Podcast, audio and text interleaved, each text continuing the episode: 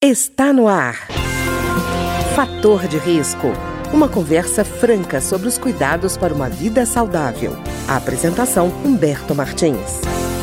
Olá, no programa de hoje nós vamos falar sobre a importância do teste do pezinho. E o nosso convidado é o Dr. Antônio Condino Neto, presidente do Departamento Científico de Imunologia da Sociedade Brasileira de Pediatria. Dr. Condino, tudo bem? Olá, tudo bem? Estamos aqui às ordens para discutir o tema sobre a ampliação do teste do pezinho, que é um pleito da sociedade brasileira. Pois é, doutor Condino, quem é atualmente, por exemplo, é, a pessoa está esperando o primeiro filho, quem é que tem que pedir o teste do pezinho? É o pai que tem que é, solicitar a realização? É o hospital, a maternidade? Quem é o responsável por ele? Hoje em dia, é, nós temos disponível para acesso universal o teste do pezinho básico, que cobre seis doenças, e ele está previsto na lei, é um teste obrigatório. Assim como existe uma política de vacinação né, para criança, então, é uma exigência, é, por lei, que a criança faça o teste do pezinho e que tome as vacinas recomendadas pelo Ministério da Saúde. O teste do ah. pezinho, ele, é, este obrigatório, ele geralmente é colhido no hospital, na maternidade. Uhum.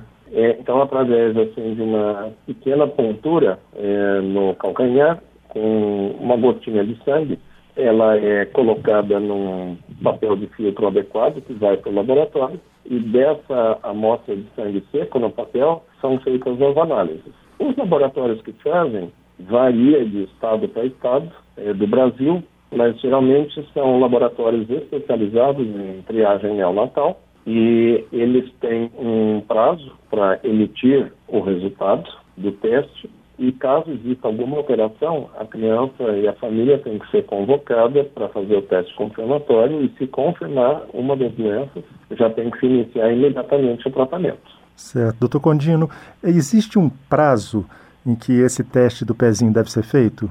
É, ao nascimento, né, dentro das ah, 48 horas, e daí o resultado é, em mais uma semana. Certo. E, doutor Condino, quer dizer, é um teste obrigatório, está garantido no Estatuto da Criança e do Adolescente, é oferecido de graça, não tem motivo para não ser feito, né? É uma obrigação é, dos pais e está previsto na lei, e se não fizer, isso aí acaba dando problema com o Conselho Tutelar. É obrigatório fazer. Eu soube, inclusive, que existem estados em que só pode fazer o registro da criança se mostrar que fez o teste do pezinho, né?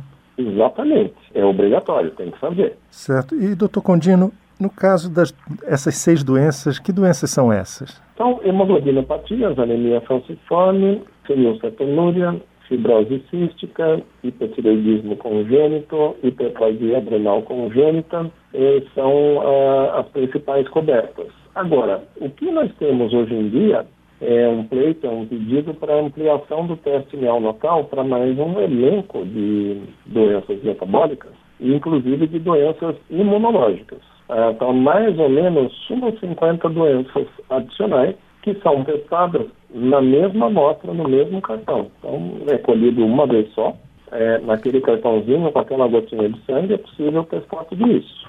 Eu, particularmente, trabalho com as doenças imunológicas e quando nós falamos sobre isso, é sobre imunodeficiência grave combinada e a gama-globulinemia congênita. Explicando melhor, imunodeficiência grave combinada é aquela doença do menino da bolha, quando ele nasce com defeitos graves no sistema imunológico de maneira que ele não tem nenhuma defesa. É uma criança que pode pegar infecções graves a qualquer momento e de fato é isso que acontece se não for diagnosticado precocemente. Isso tem que ser diagnosticado preferencialmente ah, nos primeiros dias de vida, porque tem implicações na política de vacinação, seja em todo o nosso calendário vacinal. Existem vacinas que são feitas a partir de vacinas vivas atenuadas, tanto para vírus quanto para bactérias. vou citar aqui o exemplo da vacina do rotavírus, a vacina da BCG,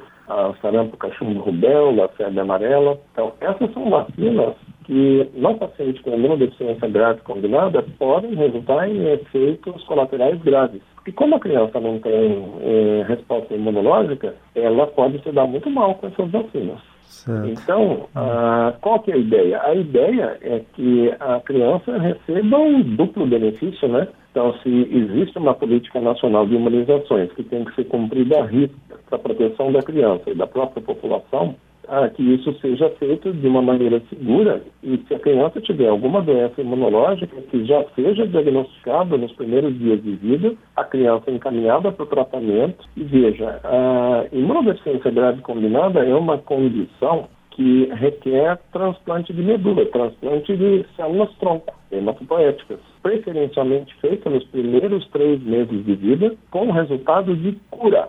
Eu estou dizendo cura, uhum. acima de 90%. Então, é, esse cidadão ele vai ser reintegrado à sociedade, receber normalmente todas as outras vacinas e ter uma vida normal. Agora, se esse diagnóstico não for feito, o paciente vai ter muitas infecções de repetição, ah, e vai acabar falecendo no primeiro ano de vida. E todas essas ocorrências são muito tristes, porque vão ser infecções graves, recorrentes, que exigem internações frequentes e prolongadas em regime de UTI e que vão trazer sequelas e vai terminar ah, com a morte do paciente. É muito traumático para a família, né, para o paciente, e, além do que, falando em termos de custos financeiros, vai custar uma fortuna para o sistema de saúde, seja ele público ou privado. Então, na medicina, tudo dá mais certo quando nós fazemos a medicina preventiva. No caso das doenças imunológicas, né, é, esse teste vai cobrir cerca de 25 doenças mais graves imunológicas. A ideia é estabelecer o diagnóstico precocemente para que se tome as providências né, tratamento quando tiver que fazer um transplante, já indicar logo para que essa criança seja tratada evite problemas de infecções, de sequelas e que ela possa receber as vacinas de maneira segura né? e frequentar o ambiente escolar de maneira segura, crescer e se desenvolver como uma criança normal. E doutor Condino, essas condições, elas podem ser identificadas de outra maneira que não do teste do pezinho? Elas podem ser identificadas ao longo do primeiro ano de vida, quando as manifestações clínicas aparecem é, na forma de infecções graves de repetição. Mas aí já é tarde demais, não faz sentido. A pois ideia é. é fazer preventivo antes que isso se manifeste. Quer dizer, um exame tão simples, né? E com resultados tão bons, não tem por que não fazer, né? Não tem desculpa. Olha, hoje, ah, nos Estados Unidos, isso já é universal já é feito, os Estados Unidos adotou a triagem de doenças imunológicas é, universal. Lógico que isso não é feito do dia para a noite. Foi uma implantação ao longo de quase 10 anos. Na Europa vem é, também sendo implantado por etapas. Alguns países estão mais adiantados do que outros. Nós aqui no Brasil, então isso também eu vou lhe dar uma boa notícia. O nosso grupo de pesquisa lá no Instituto de Ciências Biomédicas da USP, em São Paulo. Nós implantamos isso eh, já tem oito anos eh, como projeto piloto, sempre em parceria com a, a PAI de São Paulo e outros centros no Brasil. Já pudemos estabelecer quatro estudos pilotos grandes. Hum. Conseguimos identificar, ao longo desse tempo, cerca de 50 crianças. Salvamos 50 crianças.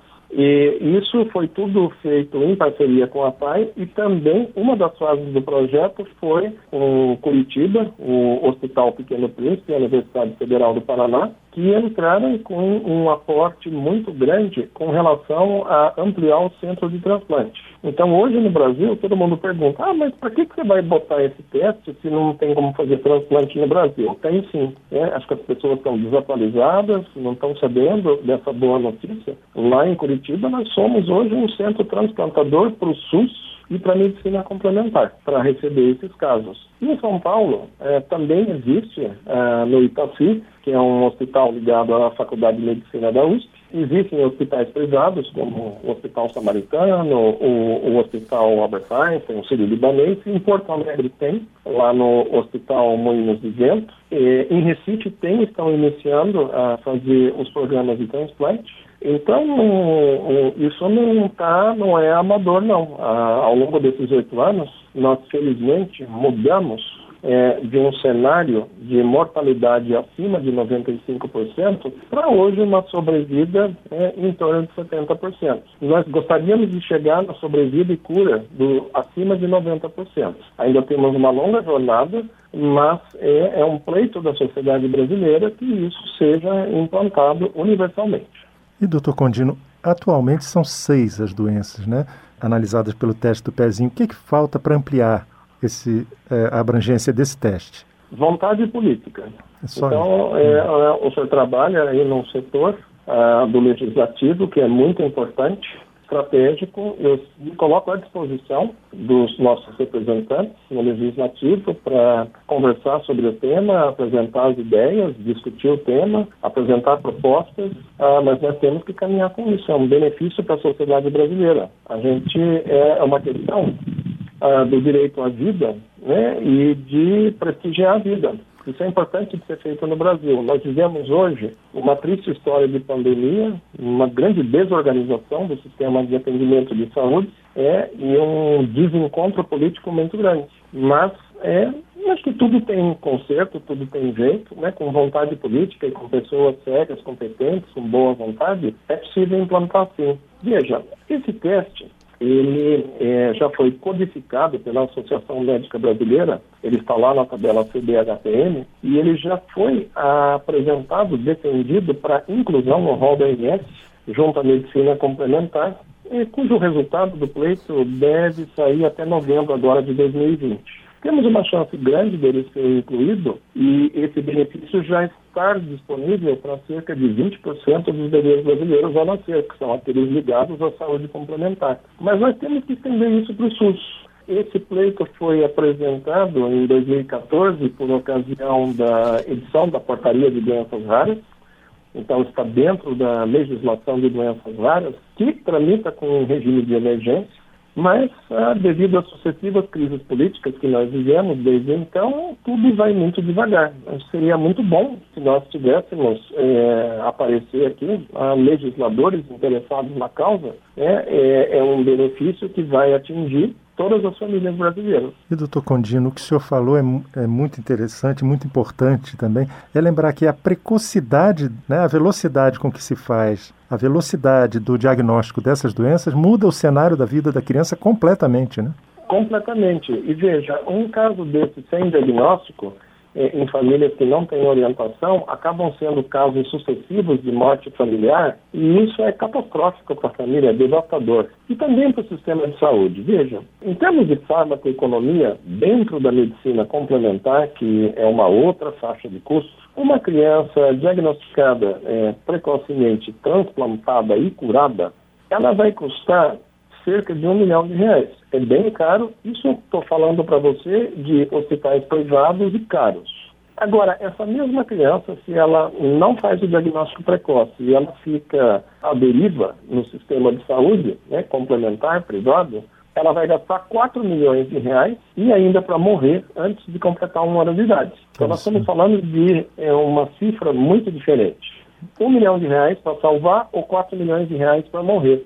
Faz muita diferença isso do ponto de vista financeiro. Pois é. Né? Então, são recursos que poderiam ser aplicados para ajudar na triagem e evitar essa tragédia. E fora é, o sofrimento, né? Os números são diferentes, hum. né?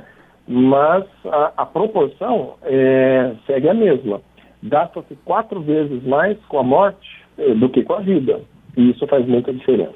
Tá ótimo. Eu queria agradecer então ao Dr. Antônio Condino Neto, que é presidente do Departamento Científico de Imunologia da Sociedade Brasileira de Pediatria e que conversou conosco hoje sobre a importância do teste do pezinho e da ampliação do número de doenças cobertas por esse teste. Muito obrigado, doutor Condino.